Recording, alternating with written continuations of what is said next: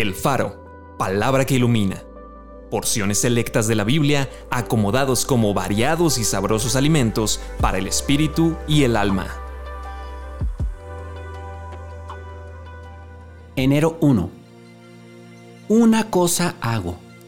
Olvidando ciertamente lo que queda atrás, prosigo a la meta, al premio del supremo llamamiento de Dios en Cristo Jesús. Padre, aquellos que me has dado quiero que donde yo estoy, también ellos estén conmigo, para que vean mi gloria que me has dado, porque yo sé a quién he creído y estoy seguro que es poderoso para guardar mi depósito para aquel día. El que comenzó en ustedes la buena obra, la perfeccionará hasta el día de Jesucristo. ¿No saben que los que corren en el estadio, todos a la verdad corren, pero uno solo se lleva el premio? Corran de tal manera que lo obtengan. Todo aquel que lucha de todo se abstiene. Ellos, a la verdad, para recibir una corona corruptible, pero nosotros una incorruptible. Despojémonos de todo peso y del pecado que nos asedia, y corramos con paciencia la carrera que tenemos por delante. Acompáñame a orar. Señor, en este primer día del año, las cosas viejas pasaron, ahora todas son hechas nuevas.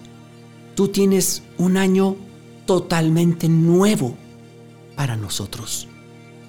Decido olvidar los errores del pasado, dejar de condenarme y de culparme por los errores que cometí antes. Es verdad que habrá consecuencias y quizás estoy en este momento viviendo algunas de esas consecuencias, pero no aceptaré más condenación de ese pecado. Yo voy a proseguir hacia adelante al premio de ese supremo llamamiento que tengo en Cristo Jesús. Voy a proseguir a la meta, voy a proseguir en esa carrera que yo tengo por delante, puestos mis ojos en Jesús, el autor y consumador de mi fe. Y por esa misma fe, yo confío que seguiré siendo guardado en el hueco de tu mano, conforme a tu palabra. Confío en ti, Señor, para todo este año. Gracias. Amén